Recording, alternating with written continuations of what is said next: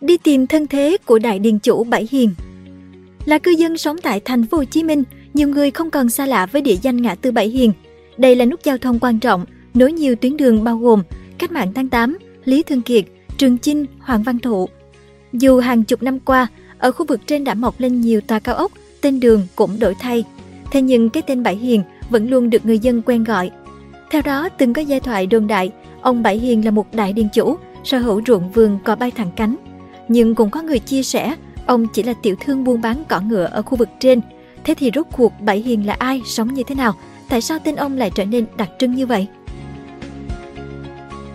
Đại điền chủ sở hữu ruộng vườn cò bay thẳng cánh.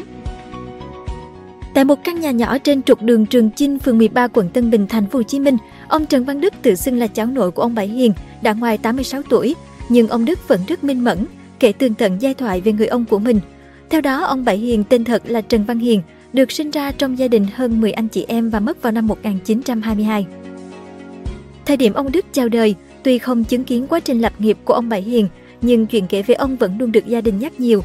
Trong đó, ông Hiền từng sở hữu căn biệt thự giác gỗ rộng lớn tại mặt đường Trường Chinh. Ngoài ra, ông còn có ruộng lúa bạc ngàn có bay thẳng cánh, kéo dài từ vùng Lăng Cha Cả quận Tân Bình đến tận đường Hoàng Hoa Thám hiện nay. Sự giàu có của ông Bảy Hiền nổi tiếng đến mức những mùa gặt lúa xong, ông dành cả một khoảng sân kéo dài cả mặt đường để phơi, bô lúa cũng rộng lớn hơn cả một căn nhà. Tuy đã mất nhưng ông Hiền vẫn để lại của cải cho con trai, ông Trần Văn Mực, một số thì chia cho các anh chị em. Xung quanh căn villa trồng hàng trà cắt thẳng tuyệt đẹp, mặt trước villa hướng ra ngã tư, trước bậc tam cấp dẫn vào nhà có hai trụ xi măng lớn, bên trong tường lát toàn bộ bằng gỗ hiếm, cột đình to, ông Đức chia sẻ. Ông Đức kể, di tích còn sót lại hiện nay là ông Hiền để cho ông bà tôi chiếc tủ bằng sa cừ, bảy màu, hơn trăm năm tuổi. Riêng các con cháu của ông Hiền thì sống như những công chúa hoàng tử vậy. Sau đó có cô Sáu Nhiều là trở thành người giàu nhi Sài Gòn. Sau ông chú hỏa nổi tiếng một thời. Lý giải cho việc ông Bảy Hiền trở nên nổi tiếng, ông Đức nói, mặc dù là điền chủ giàu có nhưng ông Hiền rất yêu thương dân nghèo. Một ngày nọ, ông lên nhật trình đăng mẫu tin rằng một tuần sau sẽ tổ chức bố thí. Sáng hôm đó, dân kéo đến đông khiến hai đứa trẻ bị chen lấn mà ngộp thở qua đời. Từ đó, ông Hiền buồn bã mà không tiếp tục duy trì hoạt động.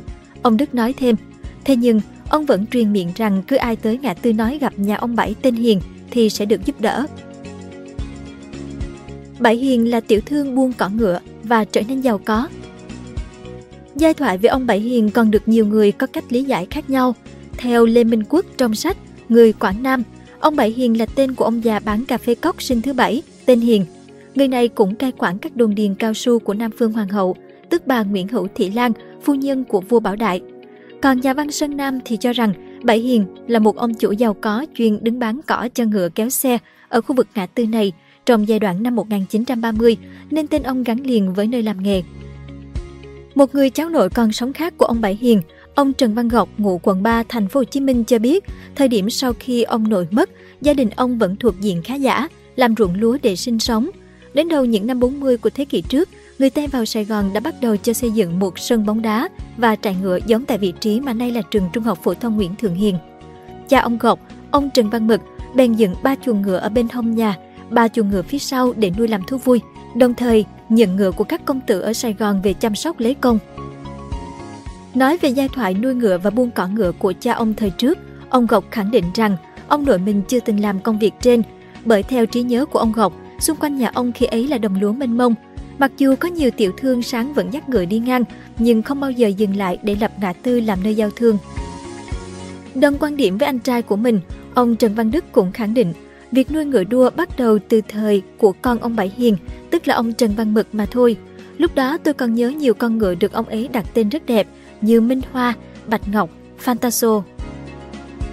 Theo lời ông Đức, sau khi mất, ông Bảy Hiền được gia đình chôn cất tại vùng Lăng Gia Cả, mùa mã vô cùng hoành tráng.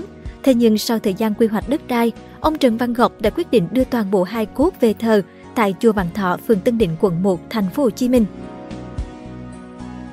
ngã tư Bảy Hiền qua bao đổi thay. Chỉ tay về khu vực Bệnh viện Thống nhất, ông Đức cho biết, những năm 1940, khi Nhật Bản tiến hành xâm lược Đông Dương, đã cho lập ở khu vực này một đồn bốt quân sự rất cao. Phía dưới đồn có một căn hầm rộng dùng để chứa bom đạn. Sau này chính quyền chế độ cũ đặt mình nổ phá đồn này. và xây dựng bệnh viện vì dân. Sau giải phóng đổi tên là Bệnh viện Thống nhất. Dưới thời Nhật Bản đưa quân vào Sài Gòn, ngã ba giữa Lý Thường Kiệt, Hoàng Văn Thụ, Lạc Long Quân bây giờ bị cô lập và trồng một rừng cao su rộng lớn, kéo dài đến tận khám Chí Hòa. Nhật cô lập vì không muốn thông đường từ ngã tư Bảy Hiền xuống thẳng chợ lớn để đảm bảo an toàn kho vũ khí, kho xăng. Trong rừng cao su cũng có rất nhiều mồ mã từ đời xưa để lại. Sau này, chính phủ chế độ cũ khai quật lên thì phát hiện nhiều đồ cổ bằng vàng có giá trị. Đến khi Mỹ đưa quân vào Việt Nam, toàn bộ rừng cao su được phá bỏ hoàn toàn, mồ mã được khai quật lên và xây nhiều căn nhà cho lính Mỹ và lính chế độ cũ ở. Từ đó, chợ Tân Bình cũng được xây dựng phục vụ kinh doanh và gọi là khu Phú Thọ. Từ năm 1954 trở về sau, do những cuộc di dân của người miền ngoài, đặc biệt là người Quảng Nam, khu vực này dần trở nên đông đúc và chật hẹp. Đến năm 1960, theo số liệu thống kê chính thức từ chính quyền Sài Gòn, khu vực này có khoảng 4.000 dân sinh sống. Ngoài các công việc đồng án chăn nuôi, nơi đây bắt đầu xuất hiện nhiều ngành nghề khác, trong đó nổi bật nhất là nghề dệt vải, với làng dệt Bảy Hiền nổi tiếng. Ngày nay, trên đường Nguyễn Bá Tòng, phường 12, quận Tân Bình, vẫn còn lưu giữ một khu chợ nhỏ chuyên bán các gia vị, đặc sản của người Quảng là chợ Bà Hoa. Con đường ở ngã tư Bảy Hiền những năm 1960 cũng được Mỹ tráng nhựa nhưng hư hỏng và rất nhỏ. Đường cách mạng tháng 8 trong thời Pháp có tên là Verdun, sau đổi thành quốc lộ 1 chạy thẳng đến Tây Ninh, sang chế độ cũ đổi thành Lê Văn Duyệt. Còn đường Hoàng Văn Thụ trước kia tên Võ Tánh, đường Lý Thường Kiệt trước kia tên Nguyễn Văn Thoại, kéo dài từ sân bay Tân Sơn Nhất đến chợ Tân Bình. Khu vực chợ Tân Bình khi đó rất sầm uất, đêm đến lính Mỹ từ sân bay Tân Sơn Nhất rủ nhau chạy xe máy về chợ Tân Bình nhậu nhẹt. Còn theo ông Lương Văn Tòng, 65 tuổi, ngụ đường Võ Thanh Trang, quận Tân Bình, trước chế độ cũ đã có ngã tư Bảy Hiền. Chỉ nghe người xưa kể lại, ở khu này có một sở cao su. Bệnh viện thống nhất bây giờ trước kia là bệnh viện vì dân, do vợ Tổng thống Nguyễn Văn Thiệu xây dựng. Theo ông Tòng, lấy tên bệnh viện vì dân nhưng thực chất là chữa bệnh cho tầng lớp sĩ quan. Sau này mới có thêm dịch vụ khám bệnh cho người dân và mọi chi phí khám bệnh cho người nghèo đều được miễn phí. Sau năm 1975, bốn con đường tạo nên ngã tư Bảy Hiền đã mang tên mới. Trục đường chính từ Sài Gòn, Gia Định về Long An, Tây Ninh xuyên qua ngã tư Bảy Hiền được đổi từ hai tên Lê Văn Duyệt và Phạm Hồng Thái thành cách mạng tháng 8 và Trường Chinh. Con đường cắt ngang với trục này từng mang tên Võ Tánh Nguyễn Văn Thoại được đổi thành Hoàng Văn Thụ và Lý Thường Kiệt. Đến nửa cuối những năm 1980, quanh ngã tư Bảy Hiền phát triển mạnh mẽ khi ngày càng xuất hiện nhiều tiệm đồ sản xuất như máy nông ngư cơ trên đường Lạc Long Quân, đặc biệt là các loại máy may, máy vắt sổ trên đường Hoàng Văn Thụ và cách mạng tháng 8. Nhiều nhà đã ra đây mua máy may về sản xuất đồ gia công cho xí nghiệp hay các chợ đầu mối Tân Bình, An Đông, Bình Tây. Ngày nay, ngã tư Bảy Hiền vẫn là nút giao thông quan trọng ở cửa ngõ Tây Bắc thành phố. Từ đây, người dân có thể đi về trung tâm Sài Gòn qua đường Cách mạng tháng 8, qua chợ lớn quận 8 bằng ngã Lý Thường Kiệt, lên sân bay Tân Sơn Nhất bằng đường Hoàng Văn Thụ hay về Hóc Môn Củ Chi theo hướng đường Trường Chinh. Cảm ơn bạn đã xem video trên kênh Người Thành Công. Đừng quên nhấn nút đăng ký và xem thêm những video mới để ủng hộ nhóm nhé!